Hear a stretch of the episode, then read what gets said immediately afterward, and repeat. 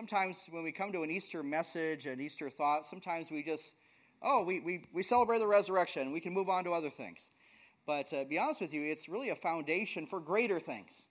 And so we're going to see that this morning as we look in Matthew chapter 28 and be reminded of the resurrection. So I invite you to again turn your Bibles to Matthew 28, and we're going to be reading verses 16 through 20. If you're able to, let's stand for the reading of God's Word.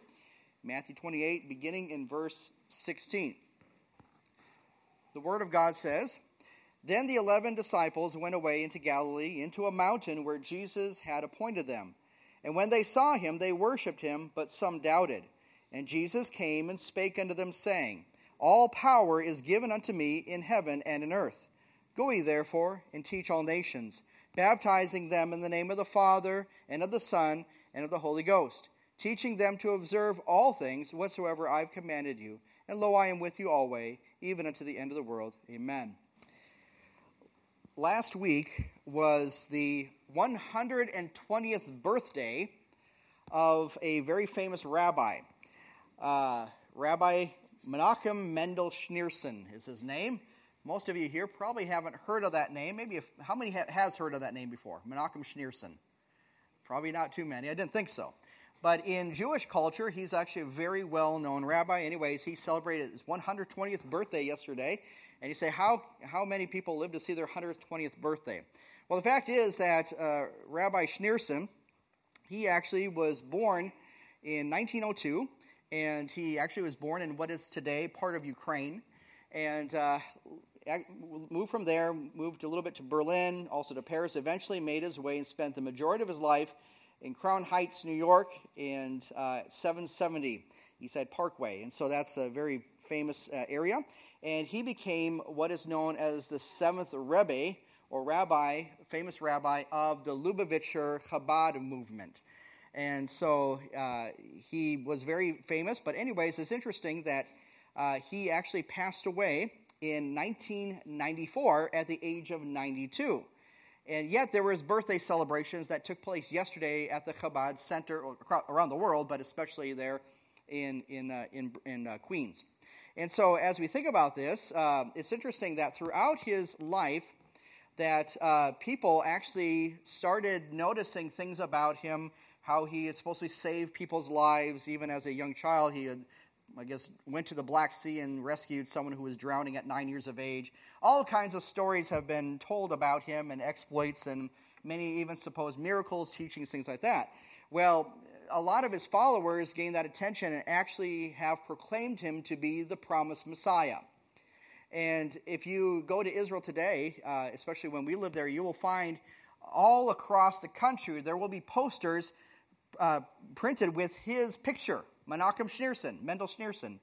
And there you'll see his picture, and in Hebrew underneath it, you will see, Long live the King Messiah. And so this is a very, uh, even though it's a small group that does this, it's actually a very outspoken group. Uh, even in New York City, you will say you'll see pictures of him. The Messiah is here, looking at that. And so some of his followers is actually, it's interesting where we, one of the places we used to live, if you go along Highway 1, which goes from Tel Aviv to Jerusalem, you will look at the, the south end of the road, you will actually see an exact replica of the Chabad house that's in, in New York City, that, which is where he was, he was uh, the famous rabbi of. And so he, they have a very vocal and strong presence all across the world. And so they are there to promote his, his, uh, his message. And so it's interesting in New York City, I'm not sure if exactly the same way anymore, but basically the, the building is divided up into two parts. And I forget which one's which, but one part, the upper or lower part, they believe that uh, Schneerson is the Messiah. And so they'll be in that. The other part of the building, they don't believe he's the Messiah, but they still adhere to his teachings. And so that's that's the difference in that. So it's interesting, interesting group. But there was last week there was a big celebration on the 120th birthday of Schneerson. Now, you're probably thinking, what's so significant about 120 years of age? In Hebrew, if you wish someone a happy birthday, so Brother Samuel, I would say to you, happy birthday. In Hebrew, I would say Yam Holedet Sameach, which is happy birthday. Happy day of your birth is the literal translation. But, uh, anyways, and then I would say Ad Mea Esrim, until you're 120. That's the common birthday greeting uh, in Israel. And may you have a happy birthday until you're 120. Why? Because that's how old Moses was when he died. Okay? And so it's a blessing of Moses, all right? And it's today it's not taken literally, it's just a, a it's a nice way of blessing people. That's how it's taken.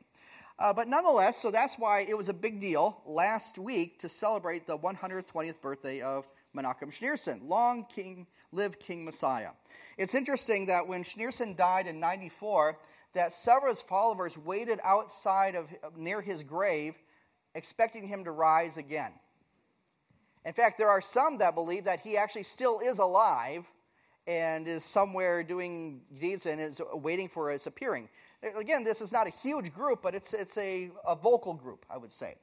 But nonetheless, they are still waiting for that Messiah. So it's interesting that they believe in a Messiah who died and will come again. That's what this small group of the Chabad Lubavitchers believe. Anyways, interesting little story. Um, but let's, let's focus on something that's interesting. We do believe in a Messiah, a Messiah, an anointed one who will come as king to this earth. Okay? And we believe that the Messiah, Messiah has come and suffered according to Isaiah 53, Isaiah 22, and, and many other passages that we can point to.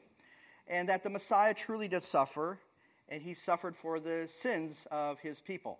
Okay?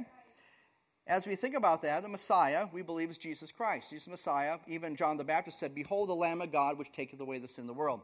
For those who were there on Wednesday night, we had a Passover Seder. We looked at the Messiah, Jesus, in the Passover. I hope those who came enjoyed it. If you missed out, hopefully we'll do it again next year. All right? So come and make your spot available for that. But we focus on Jesus being the fulfillment of the Passover, the Passover lamb. And so Jesus died. He was buried according to scriptures, and he rose again according to the scriptures the third day. And then what happened? A lot of times we kind of move on with our, Christi- our Christian life, our messages, and all that. But I want to take today to focus on what I call the message on the mountain. The message on the mountain. And so life had changed forever for the disciples after the resurrection of Jesus. Even though they had abandoned him and even, like Peter, denied him, Jesus lovingly appeared to his disciples and called them to serve him. We see, and we believe this, that the resurrection is a fact. It's the foundation of the message that Jesus would give to his disciples. You know, without the resurrection, as Paul says, there is no hope. There's really no gospel if we don't have the resurrection we talked about even last week, if you notice in the early church how the gospel was presented, it always included the resurrection. When you share the gospel with others, be, make sure to understand that Jesus, yes, died for you, for your sins, he was buried, but he rose again. He's alive forevermore. All right? Be, be assured of that, okay? It's a fact, it's the foundation. But you see, after Jesus rose from the dead, he gave instructions to his disciples to meet him in a mountain in Galilee. We talked about that last week. Uh, look with me back in chapter 28, verse 7. Jesus said, or, and go, or the angel said to the, the women, Go quickly and tell his disciples that he is risen from the dead, and behold, he goeth before you into Galilee. There shall ye see him as I have told you. Okay, and then later on, Jesus says personally to them verse 10 Be not afraid, go tell my brethren that they go into Galilee, and there they shall see me. Now, we don't know the exact timing of when this event took place. We know that later in the day, Jesus, remember, he appeared to two disciples on the road to Emmaus. Later on that evening, he appears in the upper room with his disciples. And later on, we, of course, we know about Thomas. So, somewhere after that Sunday, anyways, Jesus now meets them in the Galilee. Now, remember from Jerusalem, which they were at, to Galilee at that time, of course, they didn't have uh, buses or trains, things like that. They walked by foot. It would take them a couple days to get up there. But nonetheless, they would go to the Galilee. And as they came there, it's interesting here in verse 16 that the 11 disciples went away into Galilee into a mountain where Jesus had appointed. So they obeyed, they obeyed his command, okay? Now, as we think about this, it says here in verse 17, when they saw him, they worshiped, but some doubted, okay? In other words, that they came and they did, in fact, see the Lord, and they worshiped him.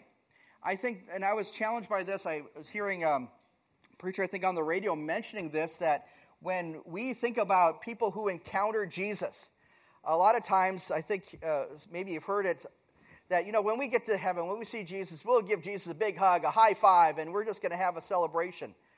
And, and I think that we will celebrate for sure, but if you look consistently in the scriptures, those who really encounter Jesus, their first reaction is worship. Their first reaction is worship.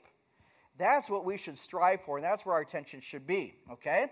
So, anyways, they worship, but it says some doubted. The word doubt here does not have the implication of unbelief. It's not talking about unbelief. They believed in Jesus. In fact, they obeyed him in doing that. This is talking about hesitation. In other words, they're kind of like rubbing their eyes. Is this for real? Think of that. If you were in their sandals, so to speak, okay, put yourself in their, their sandals, how would you react? I think a very similar way. We probably would have been, uh, is this real? Is this really happening? And Jesus is there now assuring them in a magnificent way of that. So, again, let's talk a little bit about that mountain. Now they come to that mountain. And of course, we don't know the exact location of this mountain, uh, but it's in the Galilee area. We do know, though, that the disciples, of course, were very familiar with this area, having grown up there. Of course, they were fishermen at the Sea of Galilee itself. Uh, and we know that Jesus, most of his earthly ministry took place in the Galilee, including several miracles that he had performed, uh, especially in the city of Capernaum. So now Jesus is kind of wrapping up his earthly ministry. He had finished his death, burial, and the resurrection of the cross, the purpose of why he came to this world. And now it's in that 40 day period where he's about to ascend back into heaven. So within that gap, within that framework, Jesus comes here to the Galilee, to a mountain. It was that, it's very special. I think that's interesting. If you look at the Gospel of Matthew, uh, it kind of f- focus on bookends. Matthew chapter 5, and Dave's been going through this, the Beatitudes, Jesus takes his disciples or his followers to a mountain and gives the greatest sermon ever told, okay?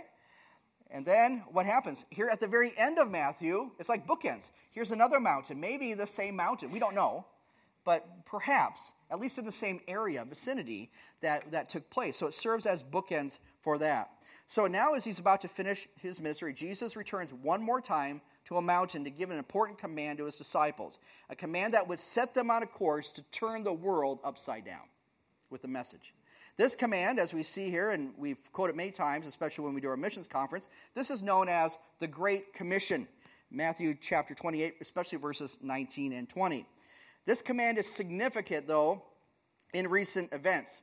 I like what one commentator said this that the death, or excuse me, the defeat at Golgotha has turned into triumph in Galilee. I love that. The defeat, or the apparent defeat at Golgotha, has turned into triumph in Galilee. Okay? This transformation brings us to a dynamic conclusion, which is really more of a beginning than an end. You know, when you go to a graduation ceremony, it's usually called a commencement ceremony because it's not really the end of your life. is really kind of a beginning. It's a new chapter, a new beginning, if you will, of that. And that's exactly what's happening. This is a transformation moment for his disciples. And so it's interesting as we look at these verses now that the Gospel of Matthew presents Jesus as king. And that is a recurring theme throughout the book, okay? So now, look with me in verse 18. It says here, And Jesus came and spake unto them, unto his disciples, saying, all power is given unto me in heaven and in earth.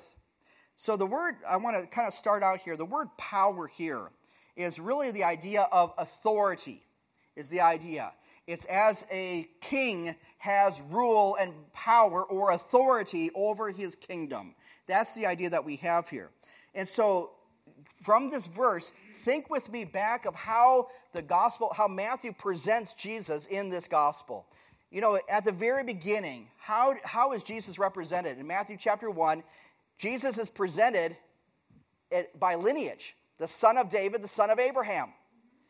I talked with uh, some folks, I think it was on Wednesday night, about the how important it, that was. That is extremely Jewish. His lineage is very important. Usually we, we read genealogies, try to get us to go to sleep at night, right? But it's extremely important as we see that, the lineage of Jesus Christ. Jesus is presented with a royal Davidic lineage, his family line. He is the son of David, okay? Number two, we see that Jesus is presented as the true king of the Jews in Matthew chapter 2. We talked about a couple weeks ago that in Matthew chapter 2, the wise men come from the east, and they, go, don't, go, they don't go to Bethlehem. They go first of all to Jerusalem to see Herod, and they ask Herod, the king, Where is he that is born king of the Jews? That got Herod in a, uh, well, He was not happy, put it that way, okay? But anyways, it, but Jesus, but Matthew is presenting Jesus as the true king of the Jews as opposed to Herod, the pseudo king of the Jews. Pretty amazing when you think about that. We also see through Jesus' life, his earthly ministry, Jesus taught with all authority, not as the scribes did. Jesus also later on mentions in chapter 9 that Jesus had power or authority to forgive sins. Who else can do that except God? This is in his earthly ministry. Now, in verse 18 here that we're reading, now Jesus is saying he has all power and authority. Amazing when you think about that. Jesus is here, standing here on the mountain as king, as king over Israel, but also king over the world. Pretty amazing. We see also, and we talked about this a few weeks ago again, Jesus is presented as king in Jerusalem during his crucifixion as king of the Jews. Okay? And again, that was kind of to Herod, Pilate's way of uh, kind of making fun of Jesus or maybe even the Jewish people for that matter. But nonetheless, it's, it's ironic that Jesus was, in fact, that king that was decreed. Jesus is interesting that was being promised as king of the Jews in chapters 1 and 2, or king, king of Israel, is now revealed as king of the nations in over heaven and earth. It says again in verse 18, All power is given to me in heaven and earth. It says, Go ye therefore and teach all nations. In other words, his rule is going to be over all the world, Jew and Gentile, as we see here. So this is again presenting Jesus as the king. So again, what another thing that's important to understand here that Jesus' declaration of authority here in verse 18 reassured his disciples in the moment of their hesitancy or in their doubting. So, as the disciples worship and as they doubt, they were hesitant. Jesus is proclaiming this all power, all authority is given to me in heaven and earth. In other words, they had nothing to fear except to trust their sovereign Lord. Just trust the King. That's a, a, beautiful, beautiful picture right here. So, what this is this because Jesus now is giving this authority, he's relaying this authority. Because of this authority that Jesus has, he is therefore commanding the disciples to go. To go ye therefore and teach all nations. It is this authority, it's not just for the disciples, but for us as well as believers, as followers of Jesus, and as a church, that his authority is to send us. His authority guides us, and his authority empowers us. We have nothing to fear. We have nothing to fear when our Lord is there. He is the King. We have to think of Jesus in that, in that way as we look at what we know as the Great Commission. It's interesting here. What is the purpose of the Great Commission, this message on the mountain? The purpose of the message of the mountain was given to proclaim the glory of God to the nations. Let me say this, and we'll kind of talk about it a little bit more later that missions itself is not so much about sending missionaries, about giving to missions. It's not even so much about seeing souls saved. The most important thing is this that God receives all glory and praise, regardless of the results. This is the focus of the Great Commission. The message of the mountain was given to proclaim the glory of God to the nations. Why is that? Because the nations don't glorify God. They don't glorify God. They don't know how. Okay? So what do we do? We proclaim the glory of God through Jesus Christ and what he has done the death, the burial, and the resurrection. One thing I am happy about here at Victory Baptist Church, and for many, many years has been this way, but we've had a strong emphasis on missions in our missions program. In fact, during our business meeting here a little later today, we'll be talking about missions and seeing how, how the Lord will direct in that. Uh, but I'm delighted to see that we have now 20 missionaries in 14 different countries. Just this past week, one of our newest missionary families that we began supporting is Mark and Emily Mariner and Baby Faith. Okay? And uh, this last week, uh, actually last Wednesday, they arrived at the mission field. Okay, they are going to Suriname, but their initial stop is first of all going to be in Guyana, working with veteran missionaries, kind of getting established there, and then start making survey trips into Suriname, the country just south of them, and then eventually beginning a ministry there in Suriname. Well, they arrived on Wednesday. They had what was it, 15, 16 pieces of luggage that they brought in they got there and they're, they're now living, they're trying to get ready to move into an apartment. And uh, as Mark and Emily are, are getting settled there, they started going to church that first night. I don't know about you, I'd have jet lag and everything else, but they went to church.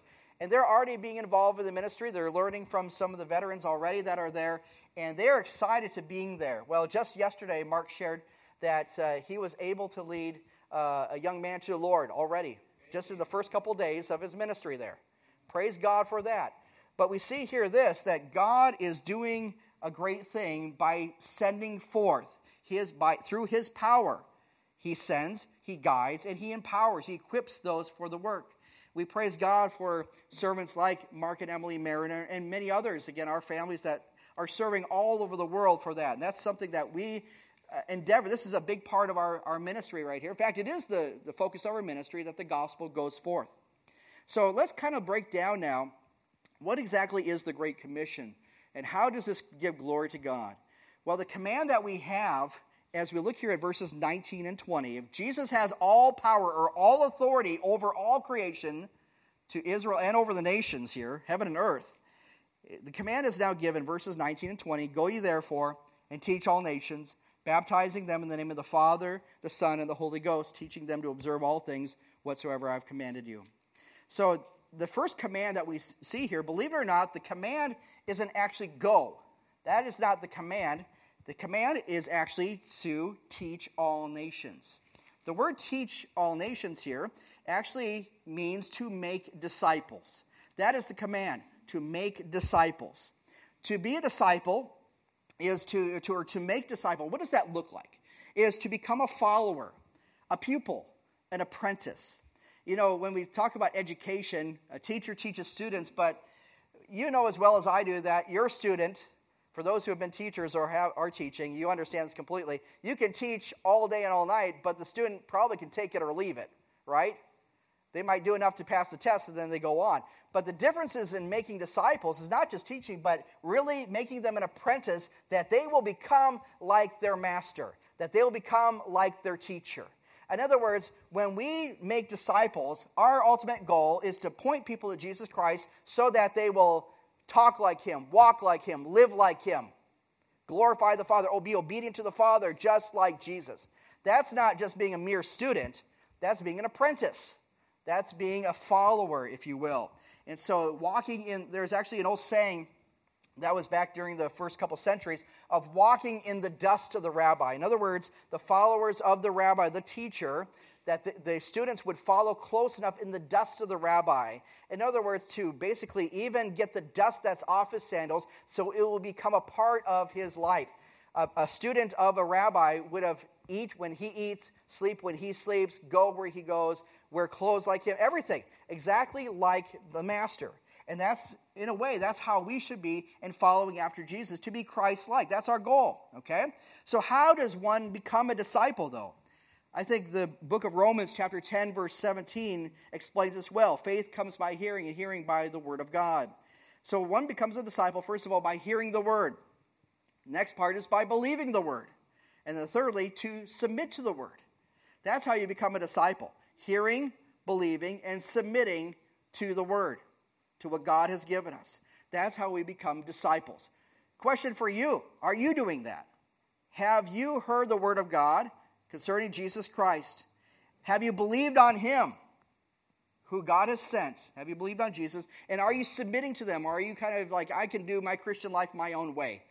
I like I had someone tell me, it's been some time ago now, but they said, well, we invite them to church and said, well, I go to my own church. Oh, really? Where's that? Well, I just go out in the woods and I have, you know, I go up in my deer stand or I just send that and the other, and you know, I have my time with my time with God. That is not God's design for the church, folks. It's a gathering of believers. It's not so much the building, although we steward that, but it's a gathering of believers. That's what the church is. You can't gather with believers when you're by yourself at the deer stand. All right? you can't have good fellowship unless you're with a deer, then, you know. Anyways, I'll leave that to yourselves, all right? But nonetheless, here's the point. We need to be in the Word of God, to be following Jesus Christ. Faith comes by hearing, and hearing by the Word of God. It goes together. So then, what does making disciples look like? What does it mean to teach all nations or to make disciples? And actually, there are three adjectives. Okay, we're going a little bit into English, okay? That's okay. There are three adjectives that really help us understand what teaching all nations or making disciples look like. And the first is actually, start beginning of verse 9 go, going. In the Greek, this is actually an adjective, so put an ing on it. Going, therefore. And that's the idea. This is a not the command, it's an adjective. And the idea is this as you are going, you're moving, you're constantly moving, okay? As you are going, make disciples. That's the idea. This is really an extension from going from, remember when Jesus commanded the, the 70, his disciples, uh, anyways, he says, Go to the lost sheep of the house of Israel.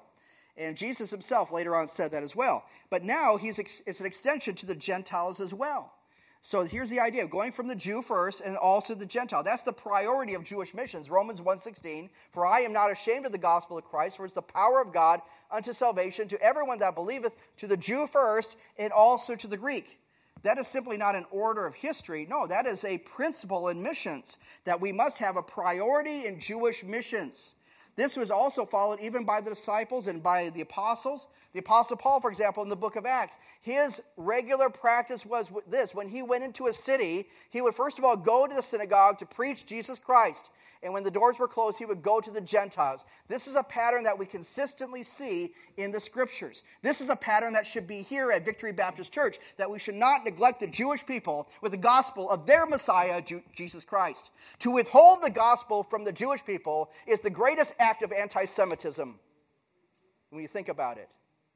Jesus Christ came to his own. His own received him not, but as many as received him, to them gave he the power to become the sons of God, even to them that believe on his name, both Jew and Gentile. We can't forget the Jews. Paul says, Brethren, my heart's desire and prayer to God for Israel is that they must be saved. That should be our heart's desire as well.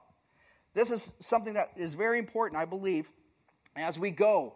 Our going. How do you make disciples? It's by going. How do you make disciples? The next part is, is by baptizing. It says here in verse uh, 19, baptizing them in the name of the Father and the Son and the Holy Ghost. Baptizing here as Jesus Christ has commanded here. Again, this is not a command, but again, an, an adjective, baptizing. Okay? And how do we baptize? Jesus gives the instructions here that we be baptized. Literally, the idea is into the name of the Father and the Son and the Holy Ghost. We know as well that baptism itself does not save someone. Rather, it is an outward sign of an inner faith, what Christ has done in. In other words, salvation, that's what God does for me. Baptism is kind of what I do for God. It doesn't save us, but it's a public declaration, it's a public identity that I belong to Jesus. When we go in the waters of baptism, and of course our baptism is right here. By the way, we'd love to have another baptism soon, okay? All right? If you have never followed the Lord in believers' baptism, guess what? We're Baptists. That's a part of it. Did you know this? That uh, I think it was uh, John MacArthur who mentioned this, that he believes that about 50% of Christians have never followed in believers' baptism before. 50%. And I would say, even in Baptist churches, that's surprising. So if you've never followed, obey the Lord and do that. We rejoice with you. What happens in baptism? We show the death, burial, and resurrection. When you go into the water, it represents the death of our Lord Jesus Christ.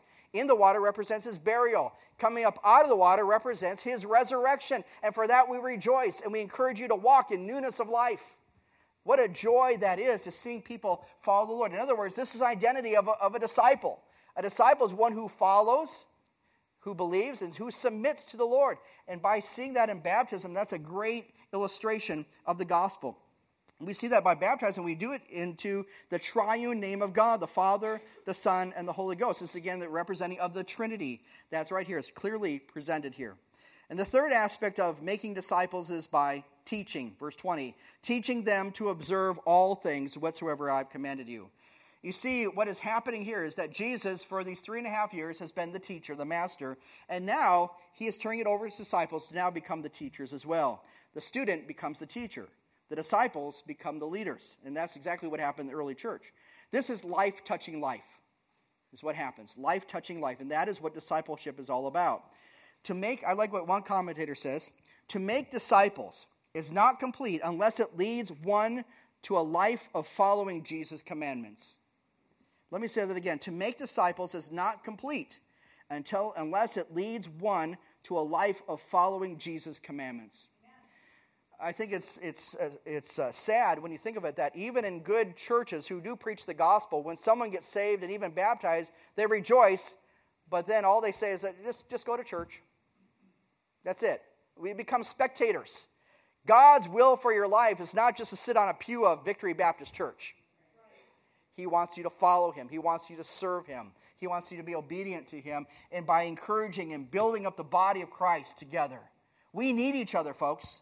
It's moments like this where I look at how God has used us, even in the midst of, of uh, Roger Myers and his, his homegoing. I have seen the church come together in a wonderful way of prayer for him. When we do our prayer meetings, and Scott, I'll tell you this Wednesday night prayer meetings, we stop and we pray for Roger Myers and Marcy and the family. We've seen people go and bring food, sending cards, text messages, calls, whatever it may be, an outpouring of love. We saw that happen too when, when Andy Sherman passed away here at the beginning of the year. We've seen our church come together to serve one another during these times. Again, you can't have your church if you're sitting out in your deer stand or in your, or in your bass boat. You can't encourage the body of Christ by doing it that way. Folks, we need to be together. We need to do it to work together here, you know, following the command of Jesus Christ. Paul told Timothy, Thou therefore, my son, be strong in the grace that is in Christ Jesus. And the things that thou hast heard of me among many witnesses, the same commit thou to faithful men who should be able to teach others also. That's the idea. It should be repeating itself.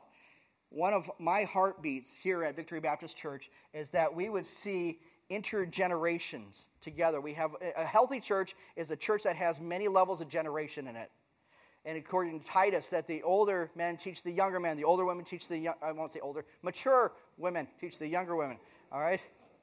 But we see an intergenerational network, and that's a healthy church that it should be. And I'm thankful for Victory Baptist Church that we have that. But let's make that a, a focus that we have here. But we see, I want to kind of conclude this message here by looking at the promise the promise of God's presence as we go into the world to make disciples by going, baptizing, and teaching. You can say this by evangelizing, stable, uh, baptizing, and stabilizing. That's the idea. We look now at the promise of the presence, which says this Lo, I am with you always, even to the end of the world. Amen. It's interesting here that this here is a promise. It's not just a promise, it's a fact. Jesus is with us. This promise also forms bookends of Matthew's gospel. We kind of look at the comparisons of that, but notice how Matthew's gospel uh, starts out. The angel told uh, Joseph and Mary that you'll have a son. His name will be Emmanuel, God with us.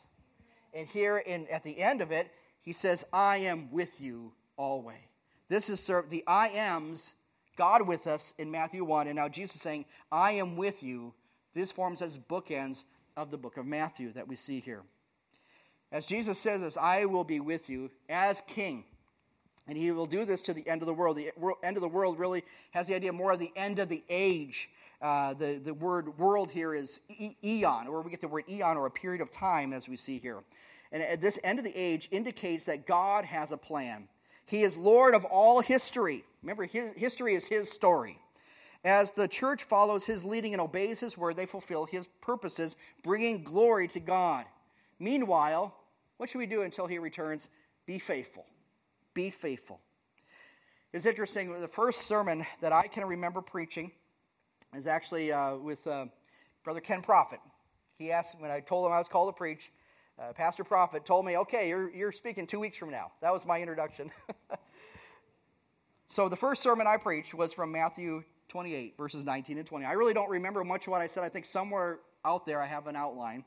Nonetheless, God used this passage, though, in my life to call me to missions and to serve Him wherever He would send me. I often reflect on this passage and the weight of the command of Christ. He has called us, and He has sent us as His ambassadors. You see, the Great Commission, as I said before, is really not so much about missionaries, although He sends them, and it's really not about souls, although He does save them. The message on the mountain is really about the glory of the King who has called us as his servants to be faithful to his come, to his coming and making disciples. Let's look to have ways how people can follow the Lord Jesus Christ. That is our heartbeat. That is the message on the mountain. Think of it as the king giving his decree and his promise I will be with you. I will be with you. Let us rejoice in that. I don't know about you, but maybe the Lord has spoken in your heart I pray as we look at even missions, missions is not a program of the church, it's the program of the church when we think about that. We pray that the Lord would strike in our hearts and encourage us to follow him and see others come to know the King of Kings and Lord of Lords.